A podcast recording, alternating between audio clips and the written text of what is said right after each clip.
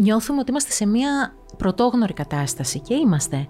Οπότε θεωρούμε ότι εμπιστευόμαστε τον γιατρό μας για πράγματα τα οποία ξέρουμε ότι τα κάνει εδώ και χρόνια κτλ. Αλλά τώρα λες και νιώθουμε ότι αυτό είναι κάτι καινούριο και πολλοί κόσμος νιώθει κιόλας ότι υπάρχει μια πελώρια κατάσταση γύρω που προσπαθεί να δεν εμπιστεύεται το σύστημα ο κόσμος.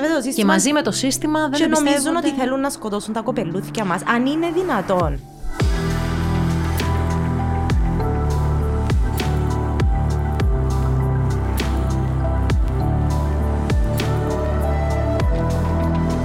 Λοιπόν, Μυρτάνη Πιερί, in the house. Είμαι πολλά ενθουσιασμένη που είσαι εδώ. Μοριακή βιολόγος, επίκουρη καθηγήτρια του Πανεπιστημίου Λευκωσίας. Είσαι σοβαρό άτομο, ρε Μυρτάνη.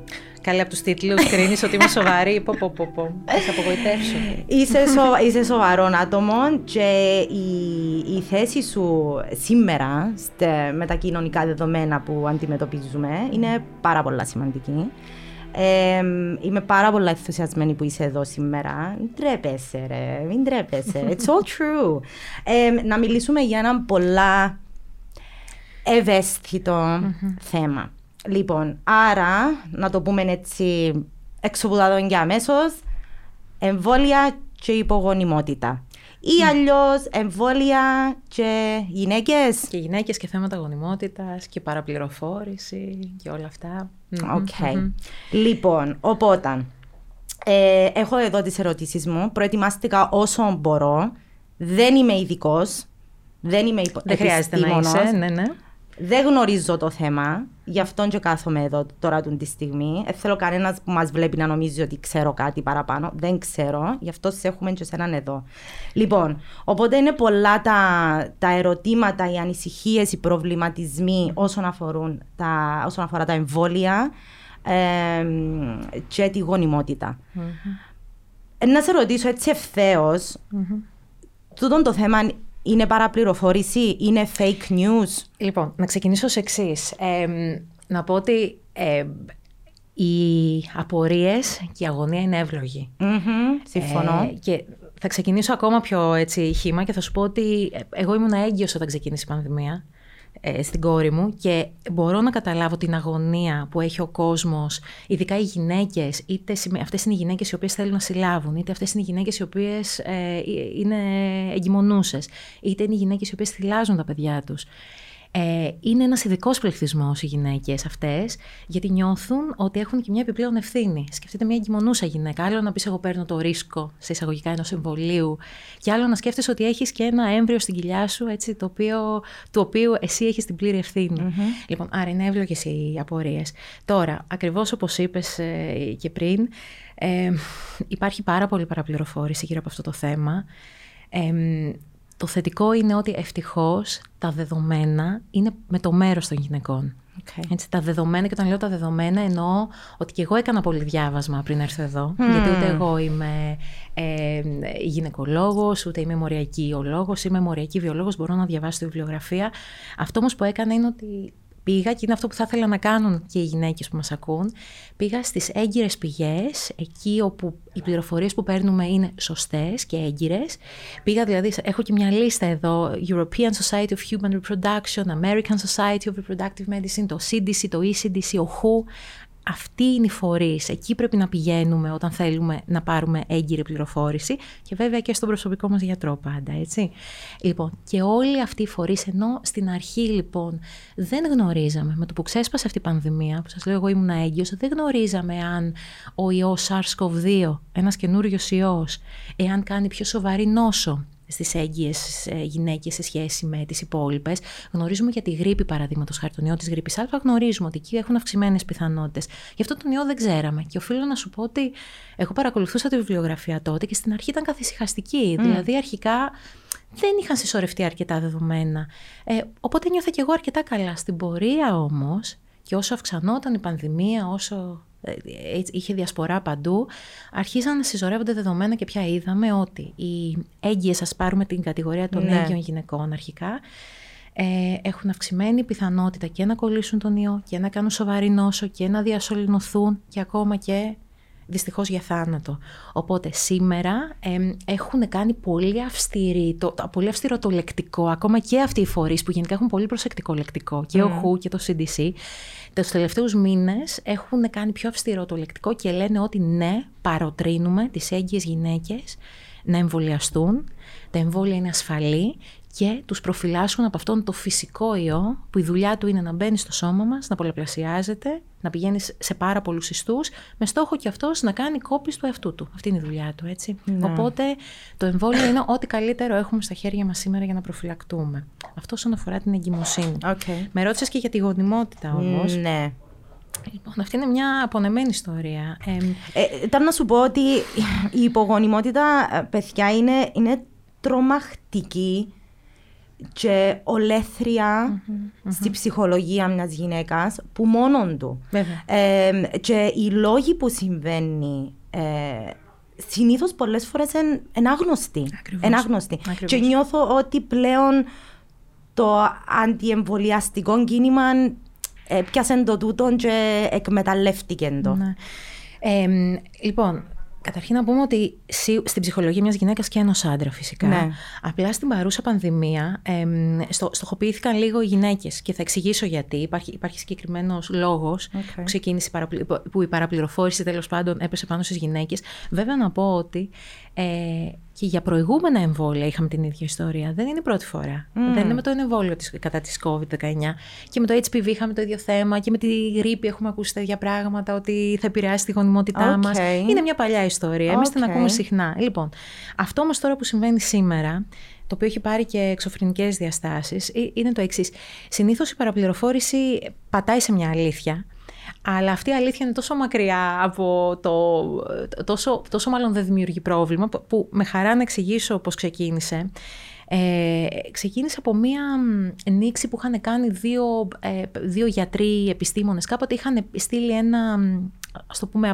ένα μήνυμα στη Pfizer και είχαν πει ότι η πρωτεΐνη ακίδα του ιού, η πρωτεΐνη ακίδα είναι ένα συγκεκριμένο σημείο του ιού πάνω στο οποίο έχουμε στοχεύσει τα εμβόλια. Είπανε λοιπόν ότι αυτή η πρωτεΐνη μοιάζει πάρα πολύ με μια πρωτεΐνη που έχουμε στο ανθρώπινο σώμα και η οποία εκφράζεται στον πλακούντα και είναι πολύ σημαντική για τη φυσιολογική ανάπτυξη του πλακούντα. Θα μπορούσε λοιπόν να μοιάζει και είναι μια λογική εξήγηση. Βέβαια δεν είναι αληθής, δεν ισχύει. Μοιάζει, είπες. Ήδη έκριναν ότι μοιάζει η επιστημονική κοινότητα, η οποία μετά. Και είναι κάτι, το να ελέγξεις αν δύο πρωτεΐνες μοιάζουν τη σήμερον ημέρα είναι κάτι απλό. Είναι κάτι που κάνουν και οι φοιτητές μας στο πανεπιστήμιο. Έτσι, είναι κάτι πολύ απλό. Αυτό λοιπόν ελέγχθηκε από όλη την επιστημονική κοινότητα. Τα αποτελέσματα δείξαν ότι. Να το πω με μία παρομοίωση, είναι σαν εσύ και εγώ να έχουμε ένα κινητό τηλέφωνο και να έχουμε και δύο το ψηφίο 7 στον αριθμό μας, στον αριθμό του κινητού μας. Τόσο μοιάζει. Οπότε η λογική ποια ήταν? Η λογική ήταν ότι από τη στιγμή που μοιάζει, όταν εσύ σχεδιάσεις ένα εμβόλιο έναντι της πρωτεΐνης ακίδας, τότε μήπως κατά λάθος θα χτυπάει και αυτή την ανθρώπινη πρωτεΐνη την οποία χρειαζόμαστε? Η απάντηση όμως είναι ότι σε καμία περίπτωση δεν τη χτυπάει. Τα αντισώματα είναι κάποια μόρια τα οποία για να χτυπήσουν πρέπει να διαβάζουν όλο τον αριθμό τηλεφώνου και όχι να βλέπουν ένα ψηφίο. Αυτό είναι γνωστό στη βιολογία. Έτσι. Άρα δεν υπάρχει καμία ανησυχία και όχι μόνο δεν υπάρχει καμία ανησυχία, αλλά σήμερα πια γνωρίζουμε ότι γυναίκες οι οποίες ήταν στις κλινικές δοκιμές έχουν συλλάβει κανονικά, έχουν τεκνοποιήσει κανονικά. Σήμερα εάν αυτό συνέβαινε με την πρωτεΐνη ακίδα, τότε όλες οι γυναίκες που έχουν κολλήσει κορονοϊό, τον φυσικό ιό που επίσης έχει πρωτεΐνη ακίδα, έτσι, θα έπρεπε να μην μπορούν να τεκνοποιήσουν στην πορεία. Η στατιστική θα μας τα έδειχνε ήδη αυτά σήμερα. Άρα ούτε υπάρχει κάποιος πιθανός μηχανισμός, ούτε οι αριθμοί και τα δεδομένα μας δείχνουν τέτοιο πράγμα. Δεν υπάρχει καμία ανησυχία. Λοιπόν. Έχω σου μια ερώτηση με βάση τούτο. Δηλαδή, τι πρέπει να μπορεί να κάνει έναν εμβόλιο για να επηρεάσει τη γονιμότητα ενός ατόμου? Λοιπόν, αυτή είναι καλή ερώτηση. Ένα φάρμακο γενικά, δυνητικά, θα μπορούσε να επηρεάσει τη γονιμότητα. Θα μπορούσε να επηρεάσει, παραδείγματος χάρη, τις συγκεκριμένες ορμόνες, οι οποίες είναι απαραίτητες για τον φυσιολογικό κύκλο της γυναίκας. Θα μπορούσε επίσης ένα οποιοδήποτε φάρμακο να επηρεάσει τη σπερματογένεση ή την οογένεση, όπως λέμε. Έτσι, η σπερματογένεση είναι δημιουργεί σε έναν άντρα, την παραγωγή των σπερματοζωαρίων, επιδρώντας σε διάφορα συστήματα. Τα εμβόλια όμως είναι φάρμακα τα οποία εκ των πραγμάτων δίνονται μία φορά εφάπαξ ή δύο φορές, επιδρούν εκείνη η δουλειά τους στο ανοσοποιητικό μας σύστημα.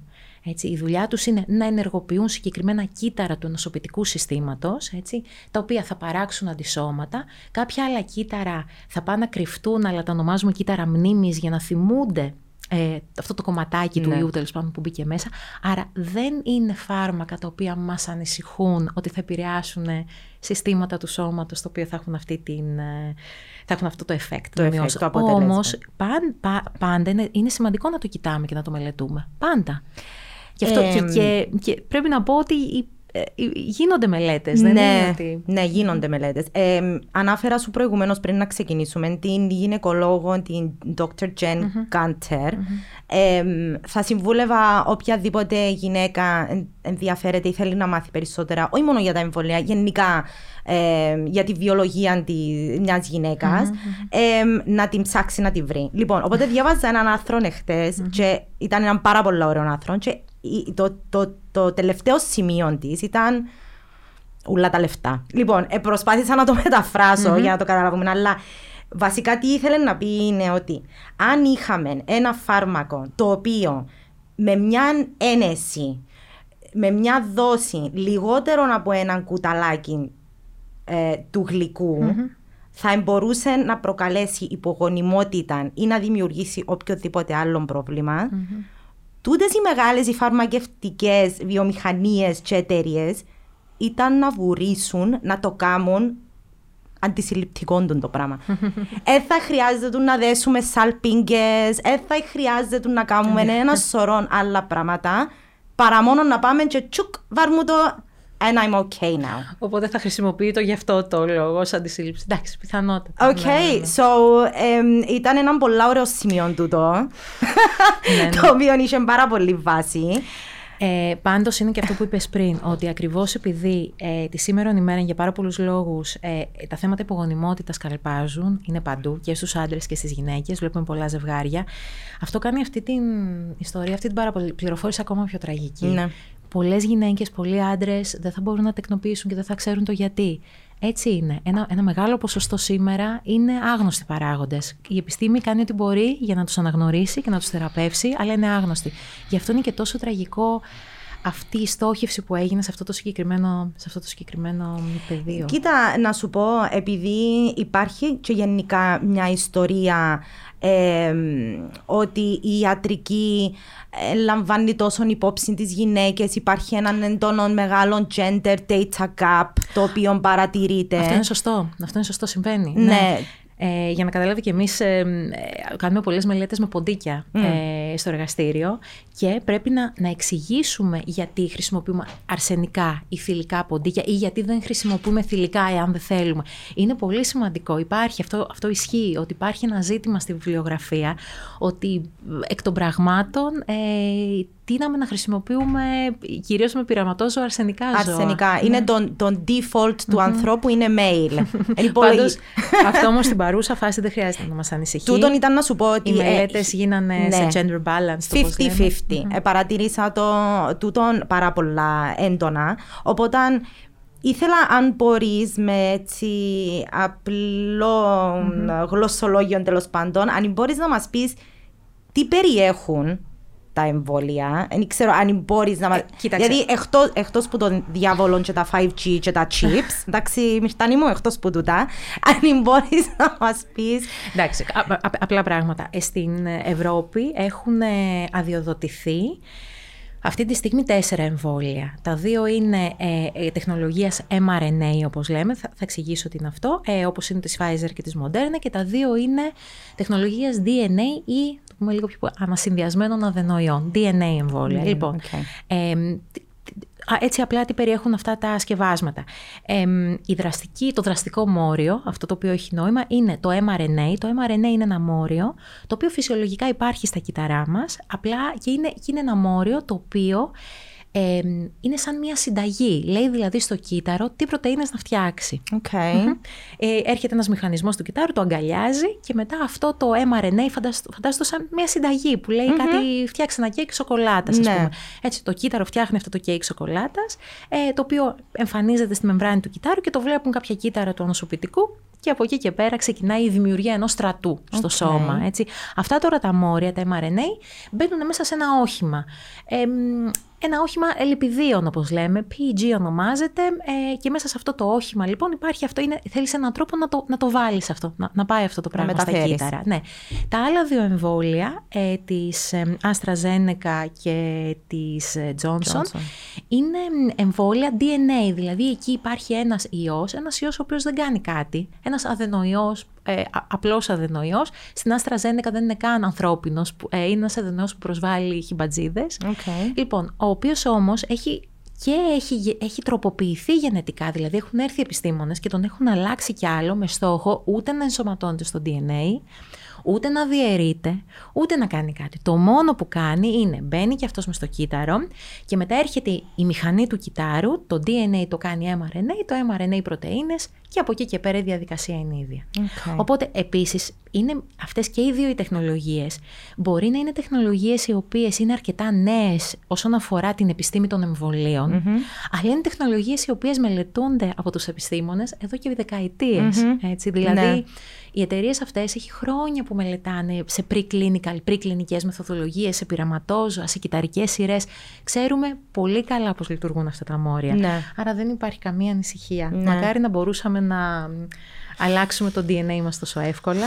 Ίσα-ίσα που θέλουμε μερικές φορές να αλλάξουμε το DNA. Θέλουμε όταν έχουμε ένα παιδάκι το οποίο έχει κυστική ίνωση, μια γενετική πάθηση. Μπράβο. Θέλουμε να αλλάξουμε το DNA. Ναι. Θέλουμε να βάλουμε ένα γονίδιο, να βγάλουμε ένα γονίδιο. Ναι. Έτσι.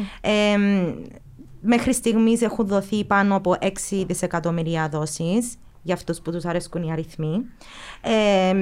Και κάπου διάβαζα ότι πλέον φτάσαμε στο σημείο βασικά που καταφέραμε, όχι εμείς, εσείς οι επιστήμονες, να δημιουργήσουμε κάποια από τα πιο αποτελεσματικά και ασφαλή εμβόλια, τα πιο μελετημένα. Κάπου διάβαζα ότι σε κλινικές μελέτες συνήθως φάση 1, φάση 2, φάση 3. Στη φάση 3 μιλούμε για καμιά δεκαρκάν, χιλιάδες άτομα, 15.000, κάπου τσαμέ. Ναι, εδώ έχουμε τώρα κλινικές δοκιμές. Έχουμε μια εκτενή πανδημία. Έτσι. Δεν έχουμε μια περιορισμένη πανδημία σε συγκεκριμένες χώρες που να ψάχνεις και τον κόσμο με το τσιγκέλι. Έχουμε μια πανδημία η οποία έχει κατακλείσει τον πλανήτη. Αυτή τη στιγμή λοιπόν πέσαν πάνω όλες οι εταιρείες, κάνουν κλινικές δοκιμές με 20 και 30 και 40.000 άτομα, έτσι, και έχουν τελειώσει αυτές οι δοκιμές. Δεν υπάρχει το θέμα χρηματοδότησης, δεν είναι ένα εμπόδιο. Ακριβώς, ναι. Αυτό είναι, να απαντήσουμε βέβαια και το ζήτημα του, γίναν γρήγορα και βεβιασμένα όλα αυτά τα πράγματα. Γίνανε γρήγορα, ναι, δεν γίναν βεβιασμένα. Okay. Έτσι, ακολουθήθηκαν όλες ακριβώς οι διαδικασίες και είχαμε απίστευτη χρηματοδότηση. Δεν υπήρχε καθόλου αυτό που λέμε εμπόδια, είτε αυτά είναι εμπόδια γραφειοκρατικά κτλ. Όλα αυτά εξαφανίστηκαν ακριβώς επειδή ζούμε μια πανδημία. Ναι. Χρησιμοποιήθηκε τεχνολογία η οποία, όπως είπα, μελετάται εδώ και πάρα πολλά χρόνια και απλά διαφοροποιήθηκε για τον ιό SARS-CoV-2 και επειδή έχουμε μια πανδημία και στην Αμερική, στη Βραζιλία γινόταν χαμός. Οι κλινικές δοκιμές φάσης 3 ξεκίνησαν με ένα μεγάλο αριθμό ατόμων και πολύ γρήγορα, ενώ θα περιμέναμε μια τέτοια δοκιμή να πάρει μήνες και μήνες, πολύ γρήγορα φτάσαμε τη στατιστική δύναμη, όπως λέμε, αρκετούς αριθμούς, δυστυχώς για τον κόσμο, ευτυχώς για την επιστήμη. Φτάσαμε γρήγορα αυτούς τους αριθμούς και έτσι μπορέσανε γρήγορα οι εταιρείες να βγάλουν συμπέρασμα σχετικά με την αποτελεσματικότητα και την ασφάλεια αυτών των εμβολίων. Ναι. Και βέβαια δεν σταματάνε εκεί τα πράγματα. Είπες ότι έχουμε 6 δισεκατομμύρια δόσεις έχουμε δώσει. Αυτό που ονομάζουμε φαρμακοεπαγρύπνηση συνεχίζεται. Δηλαδή, σε μια κλινική δοκιμή που έχουμε δεδομένα από 40.000 άτομα, μια πάρα πολύ σπάνια παρενέργεια, η οποία εμφανίζεται μία στο εκατομμύριο, δεν θα την πιάσει. Πιθανότατα να μην την πιάσει. Έτσι. Γι' αυτό συνεχίζουμε τη φαρμακοεπαγρύπνηση. Έτσι, ας είμαστε ειλικρινείς, γι' αυτό εμφανίστηκε ότι υπάρχει αυτό το πολύ πολύ σπάνιο θρομβωτικό σύνδρομο με χαμηλά αιμοπετάλια, ναι, στα εμβόλια τα οποία έχουν να κάνουν με αδενοϊό. Οι επιστήμονες προσπαθούν να καταλάβουν το γιατί. Είναι αλήθεια όμως ότι φαίνεται ότι υπάρχει αυτό που λέμε όχι μόνο μία συσχέτιση, αλλά και μία αιτιακή σχέση. Αιτιακή σχέση σημαίνει ότι φαίνεται ότι όντως πάρα πολύ σπάνια, και θέλω να το τονίσω, ναι, αυτό, μπορεί να σου κάνει αυτό το σύνδρομο. Ένα λεπτό, να μείνουμε, γιατί έχω και τρία ερωτήσεις για τούτα που λες, με τις θρομβώσεις. Λοιπόν, στην αρχή είχαμε ακούσει ότι το AstraZeneca μπορούσε να προκαλέσει θρομβώσεις. Όχι θρομβώσεις γενικά. Γενικά θρομβώσεις είναι στα ίδια επίπεδα, μελέτες έχουν ελέγξει τις θρομβώσεις, okay, τις γενικές, και είτε ήσουν σε ομάδα που πήρε το AstraZeneca είτε σε ομάδα πλασίμπο, οι θρομβώσεις δεν είναι αυξημένες, οι γενικές. Υπάρχει ένα πολύ συγκεκριμένο σύνδρομο, το οποίο είναι ανοσολογικής φύσης, δηλαδή είναι κάτι το οποίο μπορεί να σου το κάνει και ο ιός και οποιοσδήποτε. Okay. Έτσι δηλαδή φαντάσου ότι... να το πω μάλλον πιο σωστά, ότι φαίνεται ότι η χορήγηση αυτού του εμβολίου σε ένα πάρα πολύ μικρό ποσοστό ατόμων κάνει το νοσοποιητικό του σύστημα να μπει σε μια περίεργη κατάσταση και να δημιουργήσει ένα συγκεκριμένο θρομβωτικό σύνδρομο. Όχι θρομβώσεις γενικά. Okay. Λοιπόν, οπότε κάποιες χώρες είχαν απαγορεύσει το AstraZeneca και τον Johnson, νομίζω να μιλήσω για το AstraZeneca, για να είμαι σίγουρη για τον Johnson, στις γυναίκες κάτω των 50. Στην Κύπρο δεν είχαμε κάτι τέτοιο. Γιατί απαγορευτήκες εσείς γυναίκες? Αυτές τώρα είναι και πολιτικές αποφάσεις. Δεν είναι, νομίζω ότι... Λοιπόν, να πούμε δύο πράγματα. Ανά πάσα στιγμή όλα τα εμβόλια... Απλά ήθελα να πω ότι και εγώ, ναι, όταν είχα κλείσει ραντεβού για να κάνω το εμβόλιο, στην αρχή μόνο AstraZeneca είχα βρει. Και λόγω του ότι έχω παρελθόν θρομβωτικά επεισόδια ή καταστάσεις, η ίδια η παθολόγος μου είπε, καλύτερα να μην το βάλεις τούτον, περίμενε ώσπου να βρεις το Pfizer. Τούτη είναι η προσωπική μου εμπειρία. Εννοείται πια και βάλα το Pfizer. Ωραία. Τα εμβόλια τα οποία κυκλοφορούν αυτή τη στιγμή στην αγορά, όλα τα εμβόλια τα οποία είναι αδειοδοτημένα, και το Johnson και το AstraZeneca, ο λόγος που είναι αδειοδοτημένα και συνεχίζουν να κυκλοφορούν είναι επειδή ανά πάσα χρονική στιγμή που ελέγχονται, το όφελος υπερτερεί του κινδύνου. Εννοείται. Ναι. Άρα πάντα πρέπει να έχουμε στο μυαλό μας ότι δεν ζούμε, μάλλον να το πω διαφορετικά, εάν είσαι σπίτι σου κλεισμένος, δεν έρχεσαι σε επαφή με κόσμο, δεν δουλεύεις, δεν έχεις παιδιά που πάνε σχολείο και δεν θα έρθεις σε επαφή με τον φυσικό ιό ή θεωρείς ότι δεν θα έρθεις, τότε ας μην πάρεις και αυτή τη πιθανότητα 1 προς 250.000. Το κατανοητό. Ναι. Πάντα όμως πρέπει να έχουμε στο μυαλό μας ότι εάν... έχεις αυξημένες πιθανότητες να κολλήσεις τον wild type, τον φυσικό ιό, και δεν είναι πάντα τα φυσικά καλύτερα, έτσι, τότε έχεις και πιθανότητες πολύ αυξημένες σε σχέση με το συγκεκριμένο εμβόλιο να πάθεις, να έχεις κάποιες άσχημες παρενέργειες. Συνεπώς όλα αυτά πρέπει να μπαίνουν στην εξίσωση.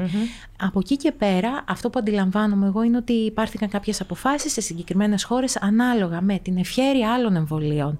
Δηλαδή, όταν έχεις πληθώρα των mRNA εμβολίων, τότε μπορείς συγκεκριμένους πληθυσμούς, ειδικά πληθυσμούς νεότερους σε ηλικία που είδαμε ότι έχουν αυξημένες πιθανότητες, ή όπου υπάρχει gender effect, δηλαδή αυξημένος άντρες και γυναίκες, εκεί να χορηγήσεις ένα άλλο σκεύασμα το οποίο έχει μειωμένες πιθανότητες για κάτι τέτοιο.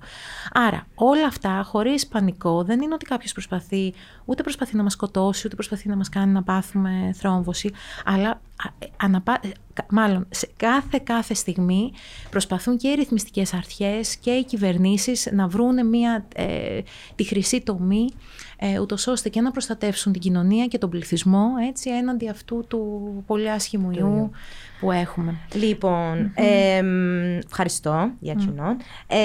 Το άλλο που ήταν να σε ρωτήσω, είπαμε για τις βεβιασμένες κλινικές μελέτες που δεν είναι βεβιασμένες. Λοιπόν, που δεν είναι βεβιασμένες. Εκτός, τούτος είναι ένας έντονος προβληματισμός που υπάρχει. Εκτός που τσίνων, το άλλο είναι οι μακροχρόνιες παρενέργειες του εμβολίου. Υπάρχουν μακροχρόνιες παρενέργειες εμβολίου? Λοιπόν, είναι... Επίσης πάρα πολύ εύλογη απορία, και πάρα πολλοί κόσμος ακούει για μακροχρόνιες επιδράσεις φαρμάκων και φυσικά και ανησυχεί, και πολύ καλά κάνει να ανησυχεί. Λοιπόν, τα καλά νέα είναι ότι τα εμβόλια είναι φάρμακα, είναι σκευάσματα όπου πρώτον δίνονται συνήθως εφάπαξ, όπως είπα. Εφάπαξ σημαίνει μία φορά, δύο φορές, το εμβόλιο της γρίπης, μία φορά το χρόνο κτλ. Δεν είναι εμβόλια όπως είναι τα αντιπερτασικά, αντικαταθλιπτικά, αντισυλληπτικά εμβόλια, τα οποία τα παίρνουμε καθημερινά έτσι, ή πολύ συχνά και άρα, υπάρχει περίπτωση σε κάποιους μήνες, σε κάποια χρόνια να μας κάνουν κάποιο πρόβλημα, είτε αυτό είναι υπατικό είτε αυτό είναι νεφρικό. Άρα τα εμβόλια είναι σκευάσματα τα οποία δίνονται έτσι, one off. Υπάρχει περίπτωση να έχουν παρενέργειες. Οι πιο σοβαρές παρενέργειες εμφανίζονται πολύ πολύ γρήγορα. Υπάρχει λόγος που μας λένε οι αρχές να παραμένουμε εντός του εμβολιαστικού κέντρου για μισή ώρα, γιατί στα πρώτα 15-30 λεπτά υπάρχει περίπτωση, πολύ σπάνια έτσι περίπτωση, αλλά μπορεί να συμβεί, αναφυλαξίας που είναι η πιο σοβαρή μορφή αλλεργίας. Όμως υπάρχουν περίπτωση να σου κάνει και κάποια άλλα προβλήματα εντός 2 μηνών. Ό,τι δηλαδή εμφανίστηκε, έχει εμφανιστεί εντός 2 μηνών. Και όμως οι φαρμακευτικές εταιρείες παρακολουθήσαν τα άτομα έως και 6 μήνες. Η Pfizer τώρα που πήρε και την λεγόμενη τελική έγκριση, και εκεί υπάρχει μια μεγάλη παραπληροφόρηση ότι ήταν πειραματικά τα εμβόλια, όσο του πάρουν τελική έγκριση. Δεν ήταν πειραματικά τα σκευάσματα εμβόλια. Αλλά για να πάρεις τελική έγκριση απαιτούνται ακόμα περισσότερες λεπτομέρειες, να φτιάξεις ακόμα ένα πιο λεπτομερές φάκελο. Αυτό έκανε η Pfizer, που είναι η πρώτη εταιρεία, και η Moderna νομίζω ακολουθεί τώρα, όπου παρακολούθησαν για 1 έτος έτσι, όλο αυτό τον πληθυσμό. Όμως αυτός το χρονικό διάστημα είναι πάρα πολύ μεγάλο. Σήμερα δεν υπάρχουν αδειοδοτημένα εμβόλια στην αγορά, τα οποία έχουν κάνει μακροχρόνιες επιδράσεις, παρενέργειες. Και βέβαια αντιλαμβανόμαστε πόσο δύσκολο είναι να δείξουμε αιτιακή σχέση. Αν ας πούμε ένας άνθρωπος πάθει ένα εγκεφαλικό 5 χρόνια αφού του έχει πάρει ένα εμβόλιο ή ένα οποιοδήποτε φάρμακο, με ποιο τρόπο μπορείς να αντιληφθείς αν έφταιγε εκείνο το σκεύασμα. Βέβαια για τα εμβόλια γνωρίζουμε ακόμα κάτι. Γνωρίζουμε τον τρόπο λειτουργία τους, τον μοριακό τους μηχανισμό σε ένα πολύ καλό βαθμό. Οπότε δεν περιμένουμε στο χρόνο, στα 2, στα 3 χρόνια. Στα 10. Σε καμία περίπτωση, όχι. Ακούω πολλά σύχρα τα 10 χρόνια. Όμως ως απορία είναι εύλογη. Είναι πραγματικά εύλογη, γιατί ο κόσμος δεν οφείλει να ξέρει κάτι τέτοιο. Νομίζω ότι η επιστημονική κοινότητα οφείλει να βγαίνει και να εξηγεί γιατί δεν ανησυχούμε, γιατί δηλαδή για ένα αντιπερτασικό φάρμακο μελετάμε συνεχώς και κοιτάμε νεφρά, κοιτάμε ύπαρ, κοιτάμε για πολλά χρόνια μετά. Ναι. Ενώ δεν το κάνουμε στα εμβόλια. Ανάφερες πριν τα αναφυλακτικές αντιδράσεις, αναφυλαξία. Κυκλοφορούν πάρα πολλά βίντεο, Μυρτάνη μου, με ανθρώπους που παθαίνουν επιληψίες. Η αλήθεια είναι ότι εγώ δεν γνωρίζω τώρα την κάθε αυτό. Το πιο καλό σημείο, το καλύτερο μέρος να επισκεφτεί κάποιος που ανησυχεί για παρενέργειες είναι όλοι αυτοί οι επίσημοι φορείς οι οποίοι ανέφερα, όπως και το κάθε εμβόλιο. Σχεδόν κάθε μήνα βγάζει ένα update με όλα τις πιθανές παρενέργειες που έχουν εμφανιστεί. Είναι λίγες οι παρενέργειες και πολύ συγκεκριμένες, αλλά έχουν αναφερθεί. Ας πούμε υπάρχει κάτι που ονομάζεται Guillain-Barré σύνδρομο, που είναι νευρολογικής φύσεως. Αυτό είναι κάτι το οποίο δεν μας ξαφνιάζει. Είναι κάτι το οποίο θα το δεις και με φυσικές ιώσεις να παρατηρείτε. Είναι κάτι που έχει να κάνει με το νοσοποιητικό μας σύστημα. Είναι κάτι που αν εμφανιστεί, θα εμφανιστεί εντός 1 μηνός ή 2. Αυτά που συζητούσαμε πριν. Από εκεί και πέρα δυστυχώς υπάρχει τρομερή παραπληροφόρηση, πολλά, να το πω απλά, βίντεος, είτε αυτά διοχετεύονται στο YouTube. Τρομακτικά, Τρομακτικά. Τον κόσμο. Και με μωρά. Βέβαια. Αυτό με τα παιδιά είναι τραγικό. Χαίρομαι πολύ που στην Κύπρο, όταν ξεκίνησε αυτή η παραπληροφόρηση με το 12χρονο, 15χρονο παιδάκι, το 12χρονο παιδί, ευτυχώς κινητοποιήθηκε και η παιδιατρική εταιρεία και όλοι. Αλλά τα βίντεο συνεχίζουν. Η παραπληροφόρηση συνεχίζει. Δυστυχώς. Και τώρα που αναφέρεις παρενέργειες και καταγράφονται και ξέρω εγώ, ανακάλυψα το VAERS. Το VAERS, έγκυρη πηγή ή όχι? Λοιπόν, έχω σημειώσει κιόλας εδώ. Το VAERS είναι, αρχικά είναι αυτό που λέμε Vaccine Adverse Event Reporting System. Είναι όποιος θέλει μπαίνει Εντάξει, anyway, αν να σε αφήσω εσένα να το πεις. Το VAERS έχει λόγο ύπαρξης και καλό είναι να υπάρχει, έτσι. Είναι η Αμερικανική Υπηρεσία Φάρμακο Επαγρύπνησης. Είναι δηλαδή μία βάση δεδομένων όπου μπορεί να μπαίνουν κόσμος και, πώς το λένε, και γιατροί και άτομα τα οποία είναι στο χώρο και να παραθέτουν και να καταγράφουν διάφορες παρενέργειες οι οποίες έχουν εμφανιστεί, έτσι, και σε χρονική, ας πούμε, συγκυρία κοντά στον εμβολιασμό ή τέλος πάντων όταν έχεις πάρει ένα οποιοδήποτε σκεύασμα. Λοιπόν, το VAERS πρέπει να υπάρχει, είναι σημαντικό να υπάρχει, γιατί μπορεί να αναδυθεί, να εμφανιστεί κάτι το οποίο το παρατηρούμε. Όμως, οτιδήποτε υπάρχει, αν πάρεις το VAERS και το κοιτάξεις, θα δεις συμπτώματα και παθήσεις που υπάρχουν, δηλαδή θα δεις όλο το βιβλίο της παθολογίας, το οποίο διδάσκουμε, έτσι, είναι τα πάντα εκεί πάνω. Άρα, δεν σημαίνει ότι αν κάτι έχει καταγραφεί στο VAERS, δεν σημαίνει ότι έχει και αιτιακή σχέση, οφείλεται δηλαδή στο εμβόλιο. Οι πληροφορίες εκεί μπαίνουν για να έρθουν μετά οι αρμόδιες αρχές, για να έρθουν οι επιστήμονες να τα μελετήσουν, να κάνουν follow-up, να ελέγξουν τις λεπτομέρειες και να δουν όντως αυτό έχει αιτιακή σχέση και έχει συμβεί 2 και 3 και 10 φορές. Πρέπει να ανησυχήσω, πρέπει να το μελετήσω παραπάνω.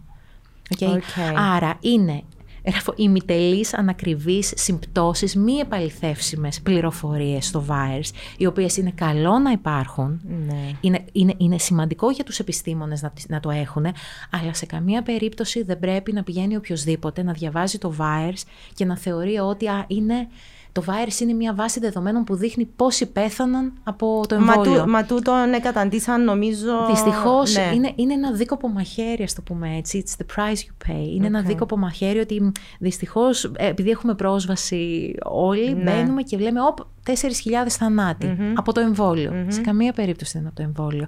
Από αυτούς τους 4.000 θανάτους μπορεί οι 2 να ήταν όντως, παραδείγματος χάρη, αυτό το σπάνιο θρομβωτικό σύνδρομο, το οποίο οφείλουμε να το λέμε, οφείλουμε να το ξέρουμε.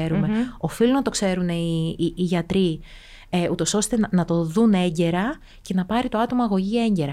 Δυστυχώς, με τόση παραπληροφόρηση που υπάρχει και τόσα βίντεο, σου λες και εσύ, που κυκλοφορούν, χάνουμε τις πραγματικές παρενέργειες, οι οποίες είναι λίγες, είναι συγκεκριμένες, είναι σπάνιες, αλλά οφείλουμε να τις βρούμε, γιατί τα εμβόλια είναι ίσως, τι να πω, σε εισαγωγικά θα πω, είναι ένα θαύμα της επιστήμης, έτσι, που σώζει, έχει σώσει εκατομμύρια ζωές. Είναι ένα φάρμακο το οποίο δίδεται για πρόληψη σε υγιή πληθυσμό και ό,τι δίνεται σε υγιή πληθυσμό το ελέγχουμε ακόμα περισσότερο, ακόμα πιο αυστηρά από ότι ελέγχουμε ένα φάρμακο που θα δοθεί στον καρδιοπαθή, που θα δοθεί στο άτομο που έχει καρκίνο, έτσι. Γιατί εκεί πάντα το cost-benefit, αυτό το κλάσμα, έτσι, ωφέλους κινδύνου, είναι διαφορετικό. Τα εμβόλια τα δίνουμε σε παιδιά, σε υγιή πληθυσμό. Πρέπει να είμαστε πολύ αυστηροί και είμαστε πολύ αυστηροί. Ο EMA, European Medicine Agency, έχει, πώς να πω, λένε ότι είναι πολύ αυστηρός στην αδειοδότηση. Και πολύ καλά κάνει να είναι πολύ αυστηρός στην αδειοδότηση. Γι' αυτό πρέπει να εμπιστευόμαστε αυτές τις ρυθμιστικές αρχές, γι' αυτό πρέπει να εμπιστευόμαστε τις επιστημονικές εταιρείες, τους θεσμούς. Δεν θα ακούμε. Και αυτό θα το πω έτσι, είναι για το μόνο που θέλω να είμαι πολύ αυστηρή. Δεν πρέπει να ακούμε ένα άτομο, ένα γιατρό, έναν επιστήμονα, ούτε εμένα, ούτε την κυρία που είμαι σίγουρη ότι είναι πολύ, πολύ σοβαρή. Ναι. Εκείνον όμως που πρέπει τελικά να ακούμε είναι τους θεσμούς, τις εταιρείες. Εκεί που έχει κάτσει μια επιστημονική επιτροπή ανθρώπων και έχει βγάλει ένα πόρισμα μελετώντας όλη τη βιβλιογραφία μέχρι σήμερα. Γιατί δυστυχώς οι άνθρωποι κάνουν λάθη, οι επιστήμονες κάνουν λάθη ως άτομα και ως μονάδες. Ναι. Η επιστημονική συνένεση είναι αυτό το οποίο σώζει την κατάσταση. Νομίζω ότι τούτο που λένε διχασμένη επιστημονική κοινότητα είναι άκρος λάθος, ρε παιδιά. Είναι διχασμένη η επιστημονική κοινότητα. Υπάρχει 95% της επιστημονικής κοινότητας που λέει έναν πράγμα και έναν 5% που λέει κάτι άλλο. Και το άλλο που ήθελα να πω είναι ότι που είπες ότι εμπιστευόμαστε τους θεσμούς, τις εταιρείες, τους επιστήμονες που φτιάχνουν τα φάρμακα. Που, τούτον είχα το πει και προχτές όταν έκανα το podcast μου με τον πρόεδρο της παιδιατρικής εταιρείας, ότι μπορώ να καταλάβω πώς εμείς, σαν μάνες, γεννούμε τα μωρά μας και το πρώτο άτομο στο οποίο είναι να δώσουμε το πολύτιμο πράγμα που μόλις εγεννήσαμε στον παιδιάτρο. Να του βάλει τα εμβόλια του, να μας βοηθήσει η ώρα 12 τη νύχτα που ξυπνά και κλαίει το μωρό, να τους πιάσουμε τηλέφωνο. Ήταν για με τούτοι άνθρωποι για μας. Και νομίζω ότι διούσαν μας έναν καθησυχασμό και μια κατανόηση που ξαφνικά τώρα διαγράφουμε την. Εντάξει, επειδή νιώθουμε ότι είμαστε σε μια πρωτόγνωρη κατάσταση και είμαστε. Οπότε θεωρούμε ότι εμπιστευόμαστε τον γιατρό μας για πράγματα τα οποία ξέρουμε ότι τα κάνει εδώ και χρόνια κτλ. Αλλά τώρα λες και νιώθουμε ότι αυτό είναι κάτι καινούριο και πολλοί κόσμος νιώθει κιόλας ότι υπάρχει μια πελώρια κατάσταση γύρω που προσπαθεί να πώς να πω, δεν εμπιστεύεται το σύστημα ο κόσμος. Και μαζί με το σύστημα δεν εμπιστεύονται. Και νομίζουν ότι θέλουν να σκοτώσουν τα κοπελούθηκια μας, αν είναι δυνατόν. Εντάξει. Να νομίζεις ότι θέλουν να σκοτώσουν τα παιδιά μας ή εμάς.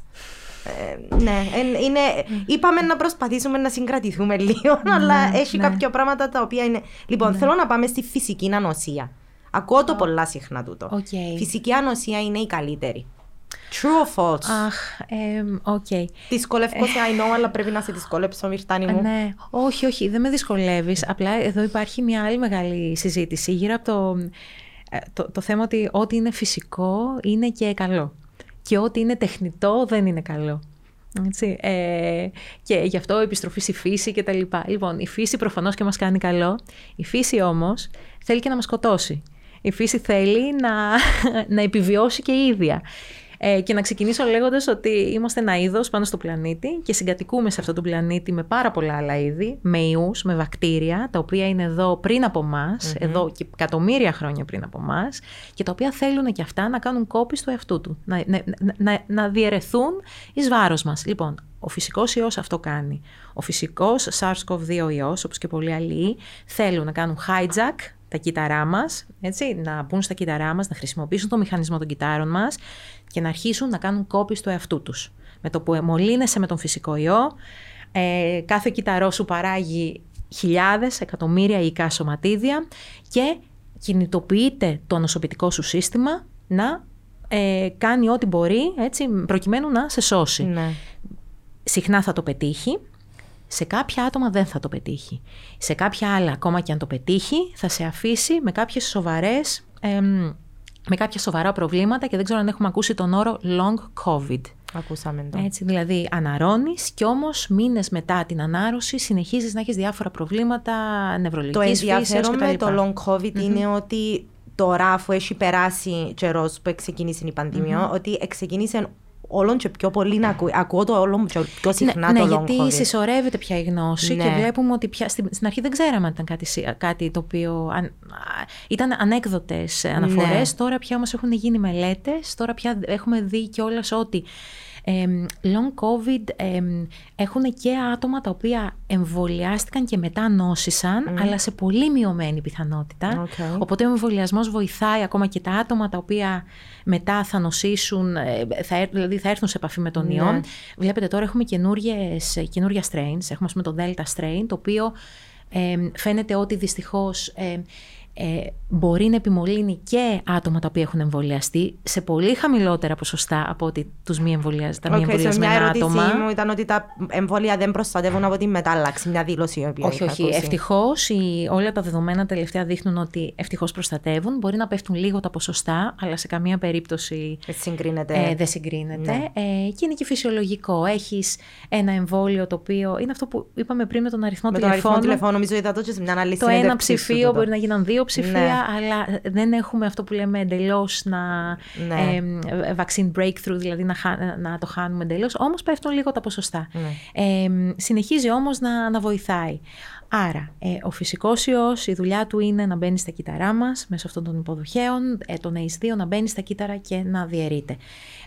Το εμβόλιο, αυτό που κάνει είναι, φανταστείτε το σαν μια ελεγχόμενη φλεγμονή, μια ελεγχόμενη κατάσταση. Έχεις βάλει μια συγκεκριμένη ποσότητα ενός κομματιού του ιού, δεν βάζεις το κομματάκι, δεν βάζεις καθόλου ιό, βάζεις την πληροφορία για να την πάρει το κύτταρο και να σου φτιάξει αυτή την πρωτεΐνη ακίδα του ιού σε συγκεκριμένη κατάσταση, συγκεκριμένη δοσολογία, για να κάνει μια απλή ενεργοποίηση γι' αυτό και έχουμε κάποια μικρά συμπτώματα, μπορεί να ανεβάσεις λίγο πυρετό κτλ. Ίσα ίσα να ενημερωθεί το σύστημα, όταν μπει μέσα το παθογόνο, το φυσικό, να έχεις στο στρατό να μπορείς να το πολεμήσεις. Να ξέρει τι να κάνει. Λοιπόν, προχωρούμε γιατί είναι πολλές ερωτήσεις και πρέπει να πιούμε και τα μωρά μας που το σχολείο. Λοιπόν, μπορώ να εμβολιαστώ αν θυλάζω? Βέβαια μπορούμε. Και αυτά δεν τα λέω εγώ ως Μυρτάνη Μοριακή βιολόγος, τα λένε όλοι οι επίσημοι φορείς. Και να σας πω κιόλας ότι εμείς στο Πανεπιστήμιο Λευκωσίας τρέχουμε μια μελέτη με θυλάζουσες μητέρες. Θέλαμε να δούμε, όπως και πολλά άλλα εργαστήρια ανά τον κόσμο, θέλαμε να δούμε αν εκρίνονται αντισώματα σε μανούλες οι οποίες έχουν εμβολιαστεί. Αν δηλαδή γίνεται αυτό που ονομάζουμε παθητική ανοσία. Η παθητική ανοσία είναι όταν είναι κάτι το οποίο γίνεται με πολλά εμβόλια, όπου επειδή εκρίνονται στο γάλα, μετά μπορεί το θυλάζον βρέφος να πάρει αυτά τα αντισώματα και δυνητικά να προστατευτεί. Wow. Δεν γνωρίζουμε με τον ιό SARS-CoV-2 εάν προστατεύονται τα παιδιά ακόμα. Είναι κάτι που θα το δούμε στην πορεία. Ακόμα δεν το γνωρίζουμε. Αυτό που ξέρουμε σήμερα είναι ότι οι θυλάζουσες μητέρες μπορούν να κάνουν κανονική ανοσοαπάντηση, δηλαδή παράγουν αντισώματα κανονικά. Αυτά τα αντισώματα εκρίνονται στο γάλα.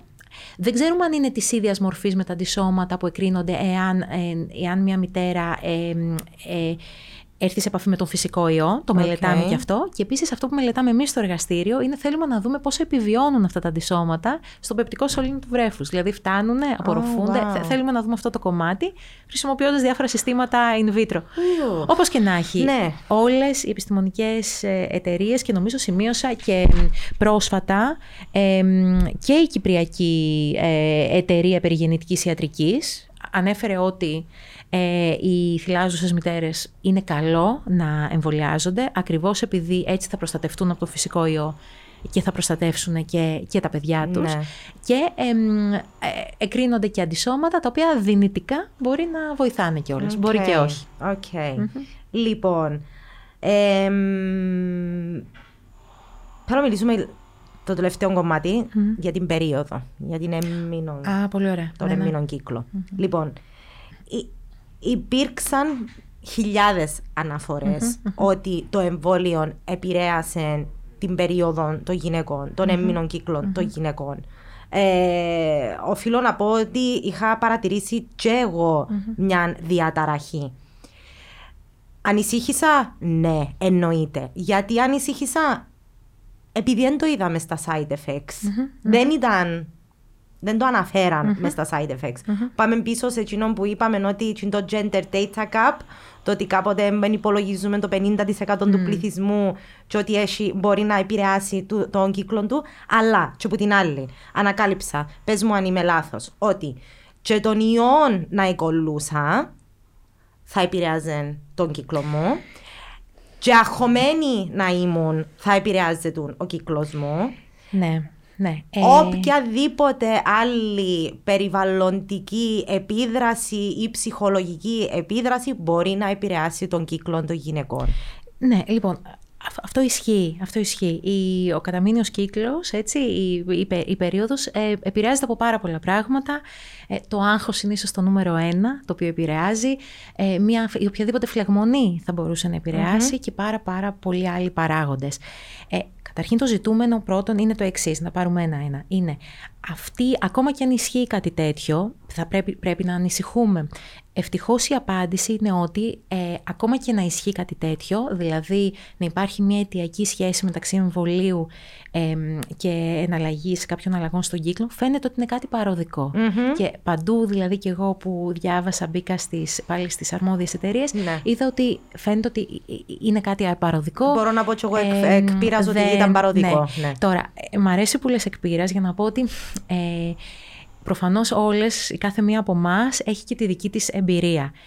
Εσύ θα πεις ότι εγώ είχα παρατήρησα κάποιο effect, εγώ μπορεί να πω ότι δεν παρατήρησα κάποιο effect. Υπήρχαν πάρα πολλές που δεν ρώτησα που μου είπαν αν παρατηρήσα κάτι. Ωραία. Είναι πολύ σημαντικό να μην...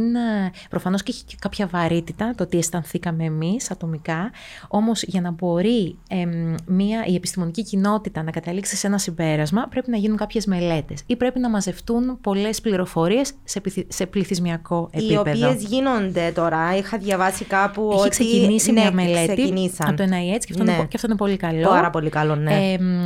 Είναι μια δύσκολη μελέτη, αλλά θα... ευελπιστούμε ότι σε κάποιους μήνες θα έχουμε κάποια αποτελέσματα. Ναι. Όμως, να πω ότι αυτή τη στιγμή δεν υπάρχει κάποια αιτιακή σχέση. Okay.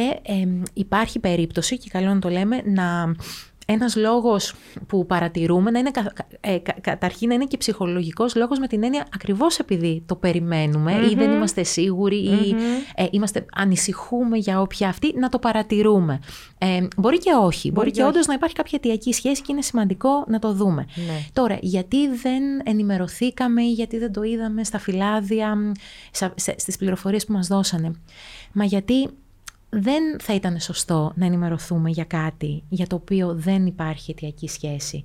Γιατί εγώ ως Μυρτάνη, μια κοπέλα 18 χρονών, η οποία δεν είχε την περίοδο στην ημερομηνία που περίμενε, θα μπορούσε να πει ότι είναι λόγω του εμβολίου και αλλά δεν χρειάζεται να ανησυχήσω περαιτέρω. Έτσι. Και όμως να είναι έγκυος αυτή η κοπέλα, με μια ας πούμε ανεπιθύμητη εγκυμοσύνη, ή θα μπορούσε... εάν έχεις ας πούμε αιμορραγία, να πεις ότι εντάξει ήταν λόγω του εμβολίου και άρα δεν είναι κάτι το οποίο θα πρέπει να το ψάξω περαιτέρω. Okay. Όπως και να έχει, αυτά είναι ζητήματα λίγο πιο πολύπλοκα. Ναι. Είναι ζητήματα τα οποία οφείλει μια επιστημονική επιτροπή να πάρει τα δεδομένα, να δει ποιες είναι οι πιθανότητες και να βγάλει κάποια αναφορά και να πάρθει μια απόφαση με έναν τρόπο σοβαρό και υπεύθυνο για το αν θα πρέπει κάτι τέτοιο να αναφέρεται. Έτσι, αυτό είναι πολύ σημαντικό. Για τον πυρετό, και ο πυρετός είναι κάτι σοβαρό. Ο πυρετός όμως ξέρουμε ότι σε ένα ποσοστό 90% θα εμφανιστεί μετά από μία δόση εμβολίου και άρα οφείλουμε να ενημερώσουμε. Άρα, ναι, είναι πολύ θετικό το ότι ξεκινάει μία μεγάλη μελέτη από το NIH για αυτό το θέμα, αλλά σίγουρα δεν πρέπει να υπάρχει υπέρμετρη αγωνία. Οτιδήποτε είναι, ακόμα και αυτοί οι οποίοι έκρουσαν τον κόδωνα του κινδύνου. Στο Imperial υπάρχει μια καθηγήτρια η οποία είπε ότι έγραψε μια μελέτη σε ένα ιατρικό περιοδικό πρόσφατα και είπε ότι θα πρέπει να γίνουν τέτοιες μελέτες, αλλά ακόμα και αυτή είπε ότι χωρίς να υπάρχει ιδιαίτερη ανησυχία, δεν υπάρχει κάποια ανησυχία όπως είπαμε πριν στη γονιμότητα, έτσι, όμως αν είναι κάτι το οποίο οι γυναίκες θέλουν να το γνωρίζουν και γιατί όχι, να γίνει μια περαιτέρω μελέτη να δούμε αν υπάρχει κάποιος τέτοιος συσχετισμός. Μέχρι σήμερα... οπουδήποτε μπήκα είδα ότι δεν υπάρχει, είναι ανέκδοτες αναφορές. Εντάξει. Νομίζω ότι υπάρχει το αυξημένο ενδιαφέρον πλέον με τα σώματα των γυναικών και γενικά τη βιολογία των γυναικών και τι είναι και πρέπει να υπάρχει, και γι' αυτό και είναι όντως πάρα πολύ καλό το ότι ξεκινήσαμε να παρατηρούμε ότι διούμας σημασία. Ναι, φυσικά. Λοιπόν, ήθελα πριν να τελειώσουμε, να πω ότι εντάξει, τούτα είναι comments και σχόλια που είχα διαβάσει για την υπογονιμότητα, ότι ακόμα και όταν μιλούμε για εξωσωματική, ότι μέσα στην αξιολόγηση πλέον απαιτείται και ο εμβολιασμός. Αυτό δεν το γνωρίζω, είναι αλήθεια. Πάλι θα πρέπει να μπούμε, να πάμε στις επίσημες εταιρείες και να δούμε τι οδηγίες έχουν δώσει. Νομίζω ότι αυτό που συμβαίνει είναι ότι εάν είσαι σε μια φάση εξωσωματικής γονιμοποίησης, θα πρέπει να ακούσεις το γιατρό, ο οποίος είναι και ο κατεξοχήν υπεύθυνος, για το πότε να εμβολιαστείς. Μπορεί να πρέπει να περιμένεις 3 μέρες, μπορεί να μην χρειάζεται, ας πούμε, να μην θέλεις να ανεβάσεις πυρετό όταν είσαι στη φάση που παίρνεις ένα σχήμα. Άρα, σίγουρα όμως, μέχρι σήμερα δεν υπάρχουν οδηγίες που να λένε να μην εμβολιάζονται αυτά τα άτομα ή να μην προχωράνε με την διαδικασία διαδικασία. Ναι. Απλά σίγουρα μπορούν να το ρυθμίσουν, ούτως ώστε να γίνει σε ένα χρονικό στάδιο, να μην συμπέσουν. Κοινό που ήθελα να πω όταν ανέφερα τα comments είναι ότι είχα παρατηρήσει πάρα πολλές γυναίκες οι οποίες έλεγαν ότι όχι μόνο υπάρχει θέμα υπογονιμότητας. Okay. Έχει πάρα πολύ καιρό που προσπαθώ να κάνω μωρό και μετά το εμβόλιο ξαφνικά έμεινα έγκυος. Αυτά είναι χρονικές συγκυρίες. Ξέρουμε ότι τα εμβόλια έναντι της COVID προστατεύουν μόνο έναντι του ιού SARS-CoV-2, δεν προστατεύουν τίποτε άλλο. Και οφείλω να πω ότι αν μου το ελέγαν τούτον πριν να βάλω το εμβόλιο, με 3 μωρά που έχω ήδη μπορεί να μην το έβαλα καν. Λοιπόν, οπότε υπάρχουν πάρα πολλές πληροφορίες. Το φατσό βιβλίο είναι ωραίος τόπος να βλέπετε συζητήσεις όπως τούτες που βλέπετε τώρα, να ενημερωνόμαστε για κάποια πράγματα, αλλά... Ναι, και εγώ θέλω να πω ότι... Λοιπόν, θέλω να το αφήκω τον επίλογο πάνω σου. Μυρτάνη μου, τι έχεις να πεις στις κοπέλες, στις γυναίκες, στα κορίτσια που είναι πάρα πολλές πλέον, που δεν εμβολιάζονται επειδή ανησυχούν? Ωραία. Ο επίλογος, ένα πράγμα θα ήθελα να πάρουν, να μπορούν τα νέα κορίτσια από αυτή την κουβέντα, ότι η ανησυχία είναι εύλογη, όλοι ανησυχούμε, όλοι και καλά κάνουμε να ανησυχούμε, η υγεία μας είναι κλισέ μεν, αλλά είναι ό,τι πιο σημαντικό έχουμε, και η υγεία... Και το να θέλεις να τεκνοποιήσεις, εάν θέλεις στο μέλλον, είναι κάτι το οποίο θα πρέπει να έχεις, έτσι να μπορείς να το κάνεις. Λοιπόν, ευτυχώς αυτή τη στιγμή έχουμε πάρα πολλά δεδομένα, έτσι, από αυτά τα εμβόλια, τα εγκεκριμένα εμβόλια και κυρίως τα mRNA εμβόλια, έτσι, και ξέρουμε ότι δεν έχουν κάποια επίδραση. Απ' την άλλη πλευρά, η φυσική νόσηση δυστυχώς είναι μια κατάσταση που μπορεί να αφήσει πολλά σημάδια πάνω στο σώμα μας. Μακάρι να είμαστε τυχεροί και να μην το κάνει, όμως δυστυχώς μπορεί και να το κάνει. Είναι πολύ σημαντικό να μείνουμε υγιείς, να παραμείνουμε υγιείς, ακριβώς εάν θέλουμε και στο μέλλον να τεκνοποιήσουμε. Και ο καλύτερος τρόπος αυτή τη στιγμή να μείνουμε υγιείς είναι με το να εμπιστευτούμε την επιστήμη και να εμπιστευτούμε αυτά τα εμβόλια, τα οποία δημιουργήθηκαν όχι βεβαιασμένα, αλλά τόσο γρήγορα και είναι τόσο καλή αυτή η καινούργια τεχνολογία. Φαίνεται ότι προστατεύει τόσο καλά. Είναι κρίμα η επιστήμη να μας δίνει αυτό το δώρο και δωρεάν και να μην το δεχόμαστε και να μένουμε σε μια κατάσταση πανδημίας που δυστυχώς τρέχει ακόμα αυτή η πανδημία, και να είμαστε έτσι σε μια κατάσταση που μπορεί να γίνει τελικά το κακό και να κολλήσουμε αυτό το νέο. Άρα εμπιστευτείτε την επιστήμη και κάντε ένα δώρο στον εαυτό σας και εμβολιαστείτε. Ευχαριστώ πάρα πολύ. Να είσαι καλά. Thank you, Mirtani μου. Ευχαριστώ.